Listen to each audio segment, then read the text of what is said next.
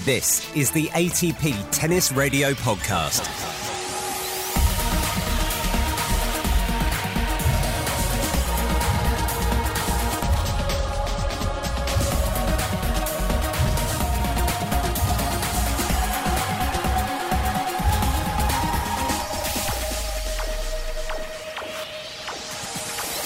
Hello and welcome to the latest ATP Tennis Radio podcast. I'm Seb Lozier, and well, it is not the podcast that we were all expecting it to be this time last week. And that, of course, is because coronavirus has regrettably taken hold, and among many other things, global sport has ground to a halt, and with it, the ATP Tour. Initially, after last week's podcast on Sunday, the Indian Wells tournament was cancelled, and then on Thursday, the 12th of March, the ATP released a statement confirming that the tour had been suspended for six weeks due to public health and safety issues over COVID 19. That is all tour and challenger events scheduled up to and including the week of April the 20th, which means that in addition to the BNP Paribas Open in Indian Wells, six more tour events are also not happening in Miami, Houston, Marrakesh, Monte Carlo, Barcelona, and Budapest. In that same statement, ATP chairman Andrea Gaudenzi said that this is, and I quote, not a decision that was taken lightly and it represents a great loss for our tournaments, players, and fans worldwide. However, we believe this is the responsible action needed at this time in order to protect the health and safety of our players, staff, the wider tennis community, and general public health in the face of this global pandemic. So, what of the players right now? Rafa Nadal was the first to tweet in regret but also support of the decision. Meanwhile, we've seen video evidence of Juan Martin Del Potro, the great Argentine, back in training. We've also seen Kei Nishikori pictured back out on court with one of his coaches, Michael Chang. Andy Murray was due to be back in Miami. They'll all now be mixing practice with the chance to rest and recharge, no doubt. And in a way, we're going to do the same because rather than bring you the latest action from Indian Wells, we're hunkering down in the camps of Marin Cilic, the former world number three, fighting his way back to full fitness. And we also hear from 20 year old Denis Shapovalov, he of the Wonder Backhand, who at 16 in the world is currently the top ranked Canadian. But before we get into all of that, let's at least get a, a little bit of action and cast our memories back a year to the 2019 Indian Wells final. And what a final it was between Roger Federer and Dominic Thiem. Gigi Salmon has the commentary. Federer in position, twisting, twisting, twisting that racket as he sways from side to side. Then he's inside the baseline, plays the backhand to the feet, and it's a winner! Off the serve, a Federer backhand winner takes the point in the game, and he leads 5 3. Set point number two. Reaches up and serves. Good serve. Block back. Drifts long, and there it is. 35 minutes played. Roger Federer a set away from title number six in Indian Wells, closing it out against Dominic Thiem by six games to three. Federer with the inside in into the corner. Forehand comes back and it sits up high. Inside out goes Federer. Slice cross court from Thiem. Oh, into the net from Roger Federer. He was coming in off the inside out forehand. Fist bump in the Austrian. Federer is broken and it's 3 1 Thiem. Reaches up and serves into the body. It's blocked back on the backhand and it's long. And that is the first set Thiem has taken off Roger Federer on a hard court. It's the first set that Roger Federer has dropped this championships, and it means we are going all the way. We're going to a decider. Second set, Dominic Thiem 6-3. Thiem is behind the Indian Wells sign, and he remains there for these big off forehands, two in a row. Then plays the backhand from the same place. He's so far back, and he goes inside it. Oh, lovely angle found. Floats across the net from Federer, draws Thiem in. Thiem plays the backhand volley. Can he pass in Federer? No, he can't. What a point from Dominic Thiem. Turn defence into attack and wins the point. Federer puts the inside in into the middle of the court and then goes drop shot. Here comes Thiem. He makes it. He scoops cross court and he gets it. Nailed it, Dominic Thiem. Came into the drop shot, scoops it cross court. Boxer on their feet and it's 30 all. Championship point. Serves down the tee. The backhand through the throw to the court from Federer. Big heavy forehand from Thiem. Thiem goes inside out with the forehand. Federer flicks that backhand cross court. The backhand from Thiem. Inside in into the net goes Federer. Kovacic it won for Dominic Thiem. He is flat on his back. He cannot believe it. He has won the biggest title of his career, beating the five-time champion Roger Federer in the process. And he will be the new world number four. A shade over two hours, two hours and two minutes. Dominic Thiem is the champion in Indian Wells. 3-6, 6-3, 7-5. So no joy for Roger Federer, but 14 days later, it was a different story in Miami. 30 40, championship point number two for Roger Federer, the three-time champion, on the serve of John Isner. Isner serves out wide, block back, short ball. Isner scoops up the backhand, then retreats to the baseline. Isner with a double-handed backhand to the single-handed cross-court from Federer. Federer doesn't, can't play the forehand. He's going for the challenge. He's looking at the line. It could be all over, but he turns his back to the line. Hawkeye on championship point says the ball was out and it is game, set, and championship for Roger Federer. A straight six victory over John Isner for Masters title number 28, for Miami title number four, and he's done it in difficult circumstances, but he's beaten the defending champion John Isner, who is clearly injured towards the back end. But it's all about Roger Federer now, who raises his arms aloft. He's the winner, he's the champion in Miami, 6 1 6 4. And it wasn't long before the third Masters 1000 of 2019 and the first on clay in Monte Carlo, where we had a surprise lineup in the final. Breakpoint for the Italian. Goes down the line with the forehand. He approaches. The lob is up. He smashes away, and Lajovic gets it back. The volley is there for Fognini. Here comes Lajovic. He gets it. Here comes Fognini. He cannot get it. Stunning point from Dusan Lajovic in the end to win it. Well, he's just produced a miracle, Lajovic. Fognini serves out wide. It's a miss it and it's done. The biggest title of his career. Fabio Fognini is smiling from ear to ear. Becomes the first Italian to win a Masters title since the series began, and he rises to a career high number 12. And he's done it in straight sets. No form to speak of coming into this tournament. Fabio Fognini is a Masters champion. He's the Rolex Monte Carlo Masters winner for 2019, and he's done it in an hour and 38 minutes and straight sets 6 3 6 4. No Rafael Nadal in the Monte Carlo final for the first time in four years, and things didn't go to plan for the Spaniard at home in Barcelona either. Commentary from Rupert Bell. Nadal in unknown territory, having to defend match points. A good serve, got back. Thiem has a chance here. He puts it away. So good. Brilliant from Dominic Thiem. King Rafa has been dethroned in Barcelona in the semi-finals with a world-class display by the Austrian. An epic performance, a coming-of-age performance. He's beaten Rafa in his backyard. He has almost humiliated him. What a performance. Nadal had no answer.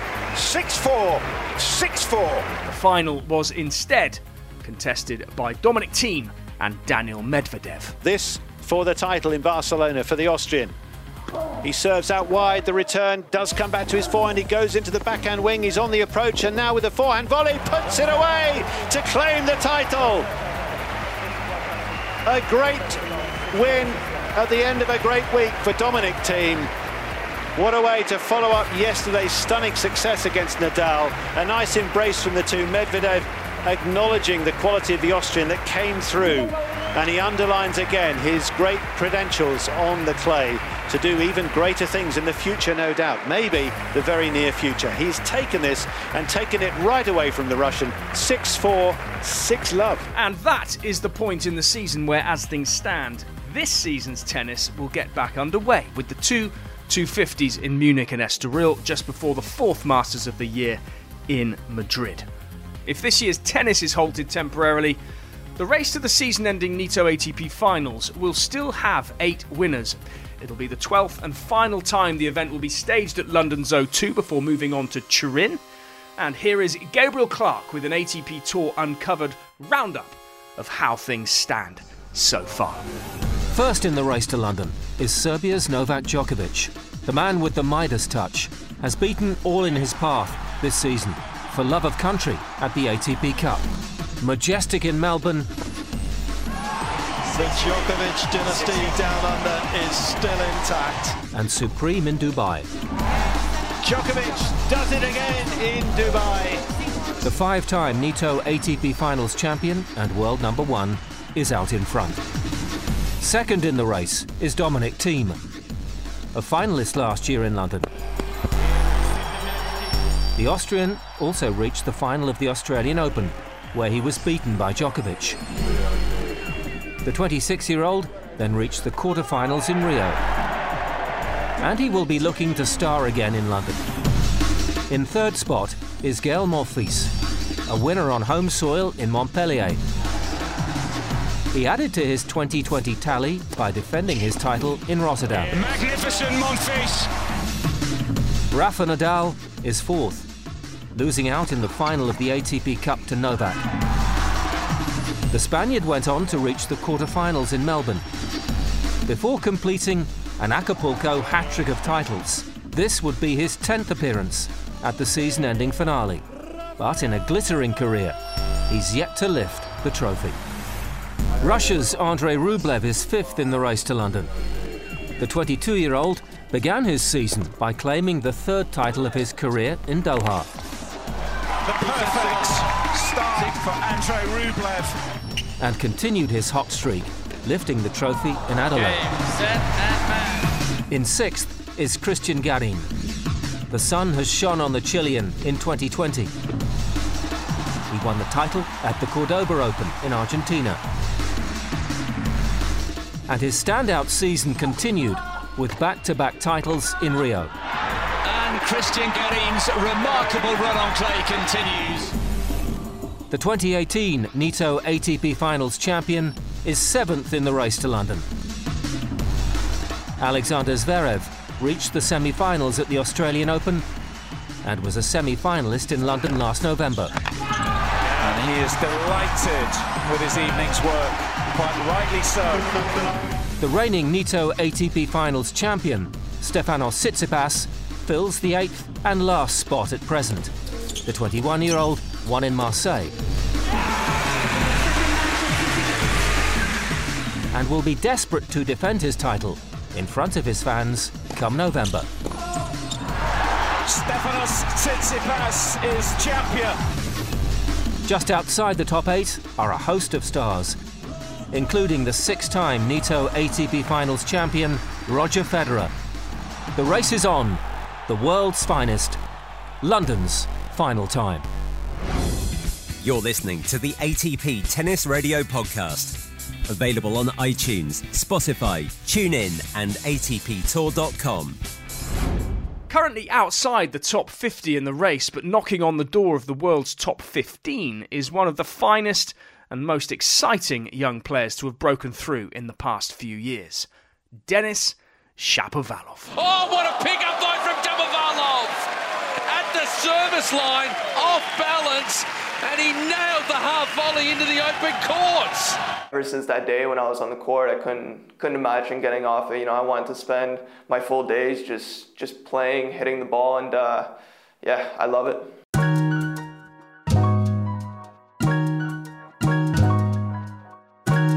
The way I started tennis, I think first of all goes from my family, from my mom. Uh, she played tennis when she was growing up in, in the Soviet Union. She was a pro player around 300, 400 in the world. And so naturally, I mean, tennis was in the family. She was coaching at a club in Canada, in Toronto, and my brother was playing. He's three years older. I was really looking up to him. I really wanted to be like him. Um, so when working with my mom, I was always try to kind of run on the court, disturb, try to hit the balls. And for the first little time, it was fine because I was swinging and missing. Soon after, I kind of started disturbing the practice too much. My mom said, okay, now it's about time to, for, you, for you to start if you want. And uh, I was about five years old when, when I first picked up the racket. It takes, I think it takes everything you have. I mean, growing up, I wasn't a normal kid, I felt, because all my friends after school, they were going, they were going to the park, they were going to, you know, watch movies, hang out, do stuff together. And for me, it was always like right after school, I would rush to get back so I can eat in the car while I'm going to practice. And you know, it's it's tough sometimes when when you're young and you don't know exactly how good you are and you don't know what the future is, you know. So sometimes you can get lost. And also I think my my parents, my whole team, they put in so much effort because I mean, we came from our own way. We didn't get any support, so we had to put in all the effort, all the money, everything, you know. So my mom, she opened up a tennis club to help help support my travels, help support, you know, my team, my coaches, everything. It really took everything they had, and there was a lot of times where we were questioning what we should do because we got to a certain point where I was traveling and we couldn't afford to go any longer into you know into more tournaments. So it, was really tough but uh, i always believed in myself and my family always believed in me that i can become who i am today. And that being said i mean you know i remember waking up 5 6 a.m to go on, on court before school. I remember you know 10 11 at night training just just trying to get better every day improving something you know crying on the court and just just putting everything you have. So i mean it's it's a really crazy journey that i've been to and i'm really proud of where i've where i've gone in my career and i hope that you know i could just keep keep staying that same person that i am believing in myself and, and putting the hours in putting the work in and just not not only to myself but to my family and to everyone around me because they really put in you know so much so much hard blood sweat and tears into it. And uh, you know for that i'm always going to be always going to be thankful.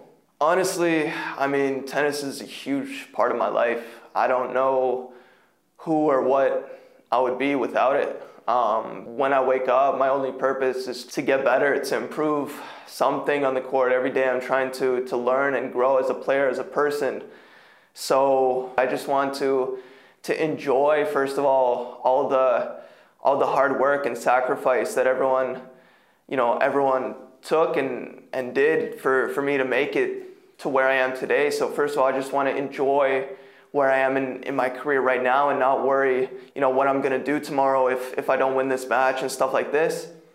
Just having fun out there and, and showing the world my game.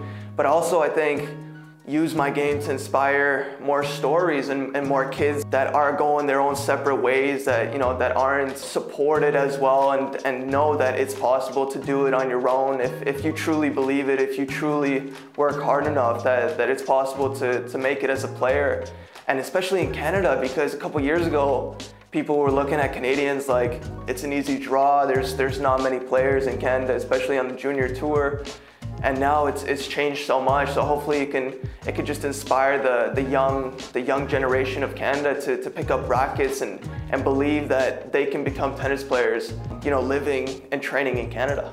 And you can read more on that with Denis Shapovalov on the ATP Tour.com website. On iTunes, Spotify, TuneIn, and ATPTour.com.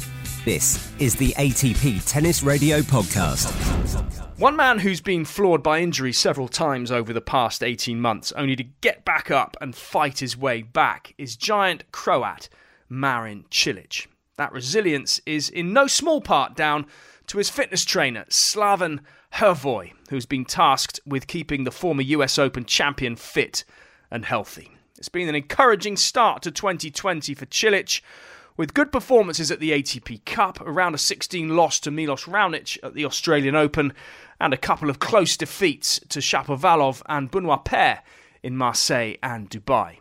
So, when Jill Craybas met up with Slaven, she got straight down to business and asked him the secrets of that fitness regime. I'm not sure if I can like put it in a sentence, but uh, for the big guys that play like shorter points, let's say the the speed and, and the power is definitely more important, let's say. Uh, so everything I do, I do it with speed in mind, with uh, with the with the movement on the court in mind. Uh, I wanna I wanna I want them to move better, let's say.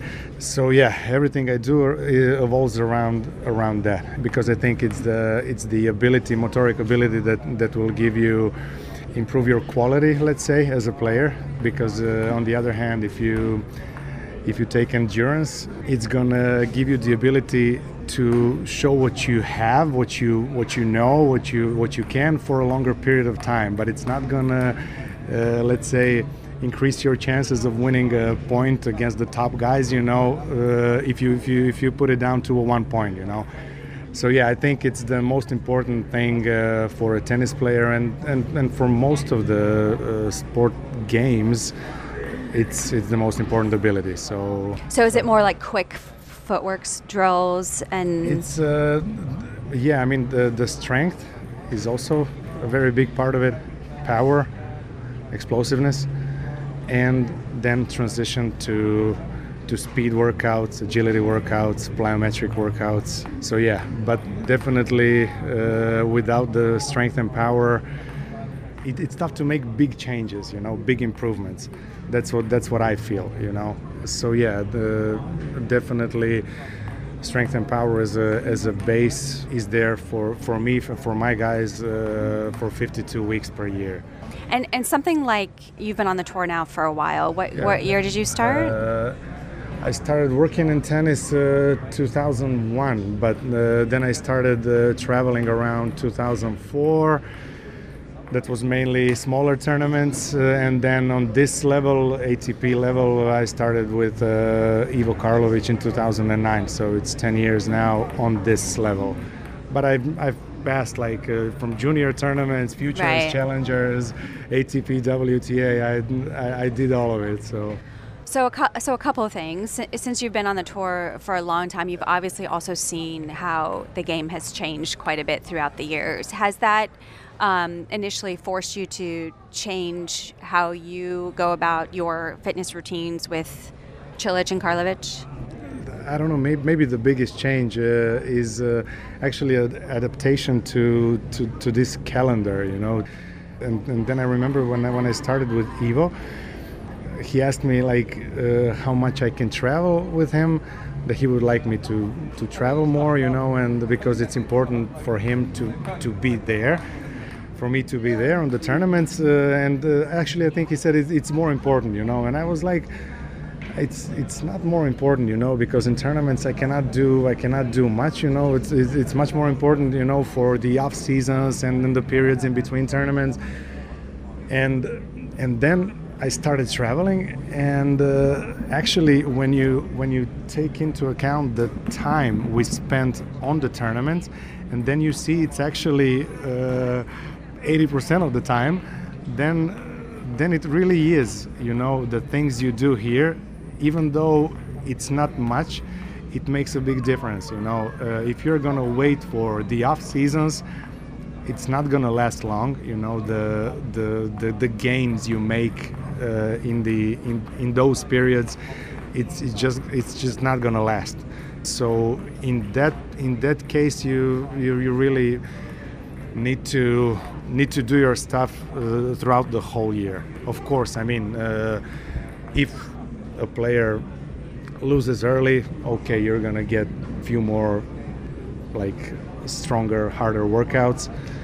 If they go you know, long. Uh, if they stay long in the tournament, then it's okay. You lose here, you gain some points, you gain gain, gain something else. So I like to think of it as a win-win situation. You know, just to you gain something whichever way you look. Uh, definitely, uh, I think it's definitely important. You know, to to train to whatever you do to do it for the for 52 weeks per year. So that's maybe something that that I, with with these years of years of experience, I changed the most. I I, I tend to do a let's say a lot of work m- much more work today during tournaments than than before so that's changed quite a bit and and i know i know you know a lot of players are they want to peak at the slams and at 1000 master events so are there like maybe two or three weeks beforehand you go hard and then maybe the week before leading up to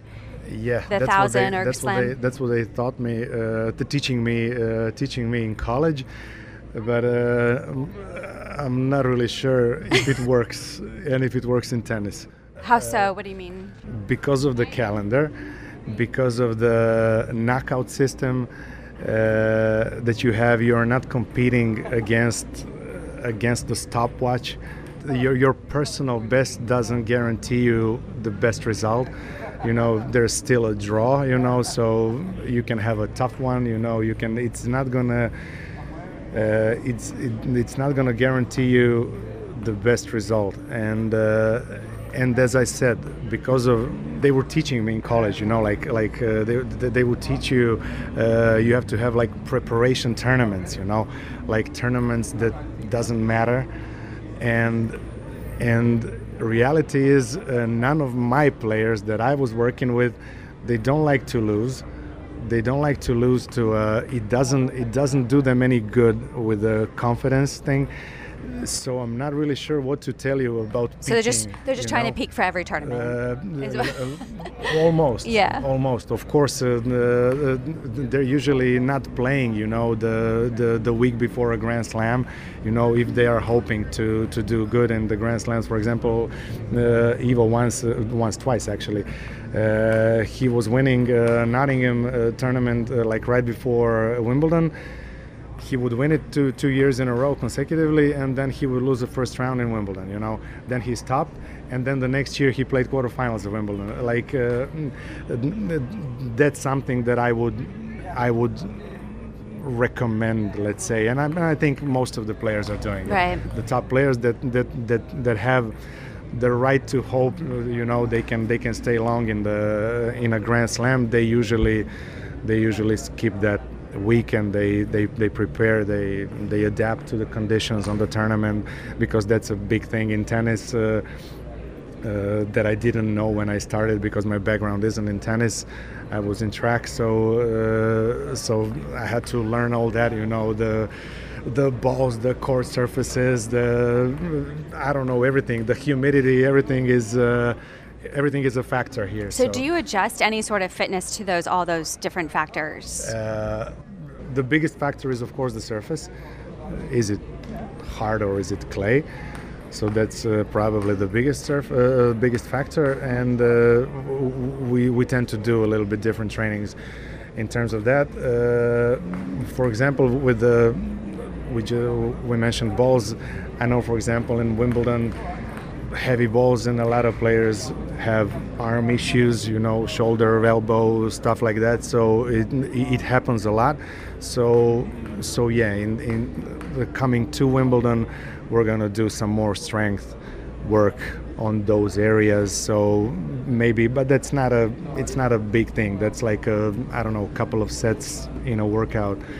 It's not a it's not a something major and I know um, with Cilic and, and Karlovic, they've had a few injuries here and there, but overall, really longe- longevity yeah. on the tour. What, what, like, what specifically would you focus on? You know, because they've had such Long great lengths of career. Yeah, yeah. yeah, I focus on, uh, as I said before, everything seems to uh, revolve around it. Uh, it's uh, it's something I personally feel you should play with the loads, you know, with the with the volume, with the intensity. But I don't think you should players should uh, should have like totally different uh, workout regimen, you know, uh, for the off weeks and for the tournament weeks. You know, they're like. Uh, sometimes the players are scared, you know, like when they come to the tournament, they're sometimes scared to to continue with some tougher exercises you know or actually the the loads you know. They're, they're decreasing everything you know. They're they're avoiding some things you know. They don't want to i don't want they don't want to jump sometimes they don't want to uh, lift something because they're too afraid you know it's gonna mess up their form for for the for the particular tournament. But uh, me personally what i do what I do in the off season, I'm gonna try to continue doing it for 52 weeks per year. It's, so uh, it's more about the consistency uh, instead yeah. of the extremes of. Yeah, because I, I mean, if you if you stop doing something, then uh, when you when you start again, you're at risk. But if you are doing it before, then I don't think there's there's uh, there should be any fear, you know, of continuing because I don't know, it's uh, everything's a risk let's say uh, sliding. When you when you come from the hard courts you know sliding on the clay court is a risk but it's a risk if you if you didn't do it before. If you didn't do it gradually you know then it's a risk uh, for the player. If you were doing it you know then and it, and and uh, and how you get there how you get to to some how you get to the intensity you know how you get to something stressful is actually more important than like I don't know how to say like the path to it is uh, is really important. You know, you cannot just stop doing it. You know, like from from zero percent to one hundred percent. That's the problem. And So- sometimes so- I feel that, that players are doing it, you know, because they would I don't know lift weights in the off season, and then they would they would not do it for 11 months. Right. So that's interesting because so that brings up a good point about changing surfaces, right? Because you're not going to play on clay the whole year, but do you still work on clay type movements Yeah, throughout yeah. the entire calendar year? Ah, no, no, no, no, that no. Because that's not a movement that you're going to do the whole yeah, year, yeah, right? Yeah, yeah. So, but, but- definitely that uh, uh, that's why I like to have a little bit more time when you, when you change the surface. I don't I don't like changing uh, from uh, I don't know uh, uh, like uh, one day to another, you know, or, or a week. I, I think. Uh, Definitely, two three weeks is uh, you need two three weeks to, Mm. to adapt to different different stress of the surface. So that's part of the reason why maybe they don't play. You don't play the week before a slam to get used to all the different movements of the different surfaces. Yeah, but I mean, when you uh, when you play, I don't know, uh, on hard courts or even after even after Wimbledon, you're gonna play on hard courts, and then again you have the Australia. You're not gonna have clay for for a long time. So, but probably uh, they needed more to adapt their game, you know, to the to the to all those conditions. Not not not, not so much physically.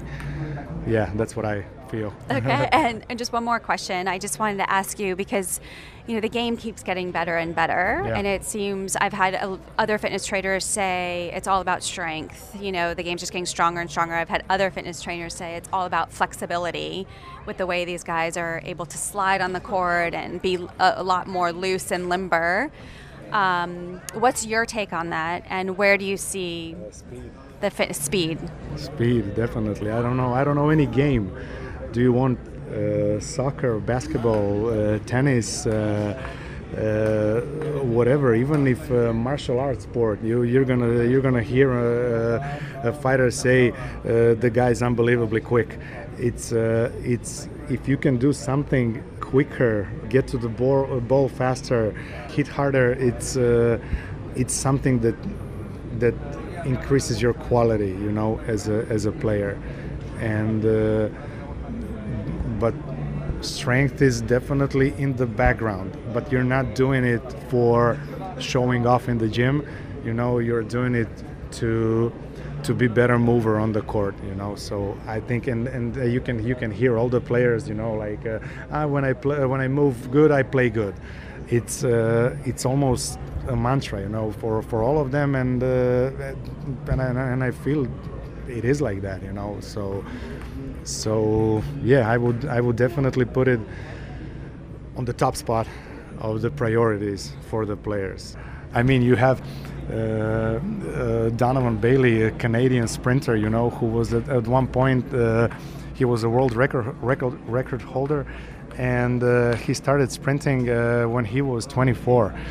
Uh, it's uh, he was a he was working, I think, as a stockbroker or something like that. He, he had totally com- diff- different job. Uh, Usain Bolt was playing cricket cricket in high school. They they told him, "You're quick, go run." So they were born quick. Gael was quick, I'm sure, from uh, from the from the day one when he stepped on the court. Uh, So definitely, uh, I don't think players should, you know, like uh, watch Gael what he is doing, you know, and ah, the, whatever he's doing, I have to do it also, you know, uh, to be as quick as him. So definitely different things, and I the and it's it's normal, I guess, you know, when you see uh, players that are doing really good, you wanna you wanna you wanna copy, you wanna you wanna do whatever whatever they want. So, uh, but there's, I guess there's us uh, who needs to do all the explaining to the players. Yeah. So it's about to the individual. You take each player individually and focus on their weaknesses, what they need to work on, and their strengths, what they need to Yeah, keep yeah. keep getting stronger at. Yeah, of course. I mean, uh, you you do all the you do all the testing. Yeah, but if, if I would have to single out an ability, that would be that would be it. Of course, if I mean, if you have a player that cannot last for three sets, of course you're gonna you're gonna you're gonna work on that in collaboration with the, with the tennis coach because definitely the fine tuning of the uh, player's form has to be on the tennis court because everything else we are doing off the tennis court is not as specific so uh, you cannot prepare them perfectly, you know, in the gym or on the track without the tennis court. So uh, it's it's it's about collaboration, of course. That is it for this week. Join us again next week when we will have more updates on the ever evolving situation around coronavirus and tennis. In the meantime, don't forget you can read all the latest news and a barrage of features at the moment with the game's top players on atptour.com. You can ask your smart speaker for our daily news, and you can head to the ATP Tennis Radio exclusives channel on TuneIn, where you'll find, among others, recent interviews with Gael Monfils, that was a cracker, and that now famous exchange with the mother of Stefanos Tsitsipas after she gate crashed one of his press conferences. I'm Seb Lozier. I hope you've enjoyed the podcast. Stay healthy. We'll see you next week. If you like this podcast, please search the iTunes store for ATP Tennis Radio to leave a review.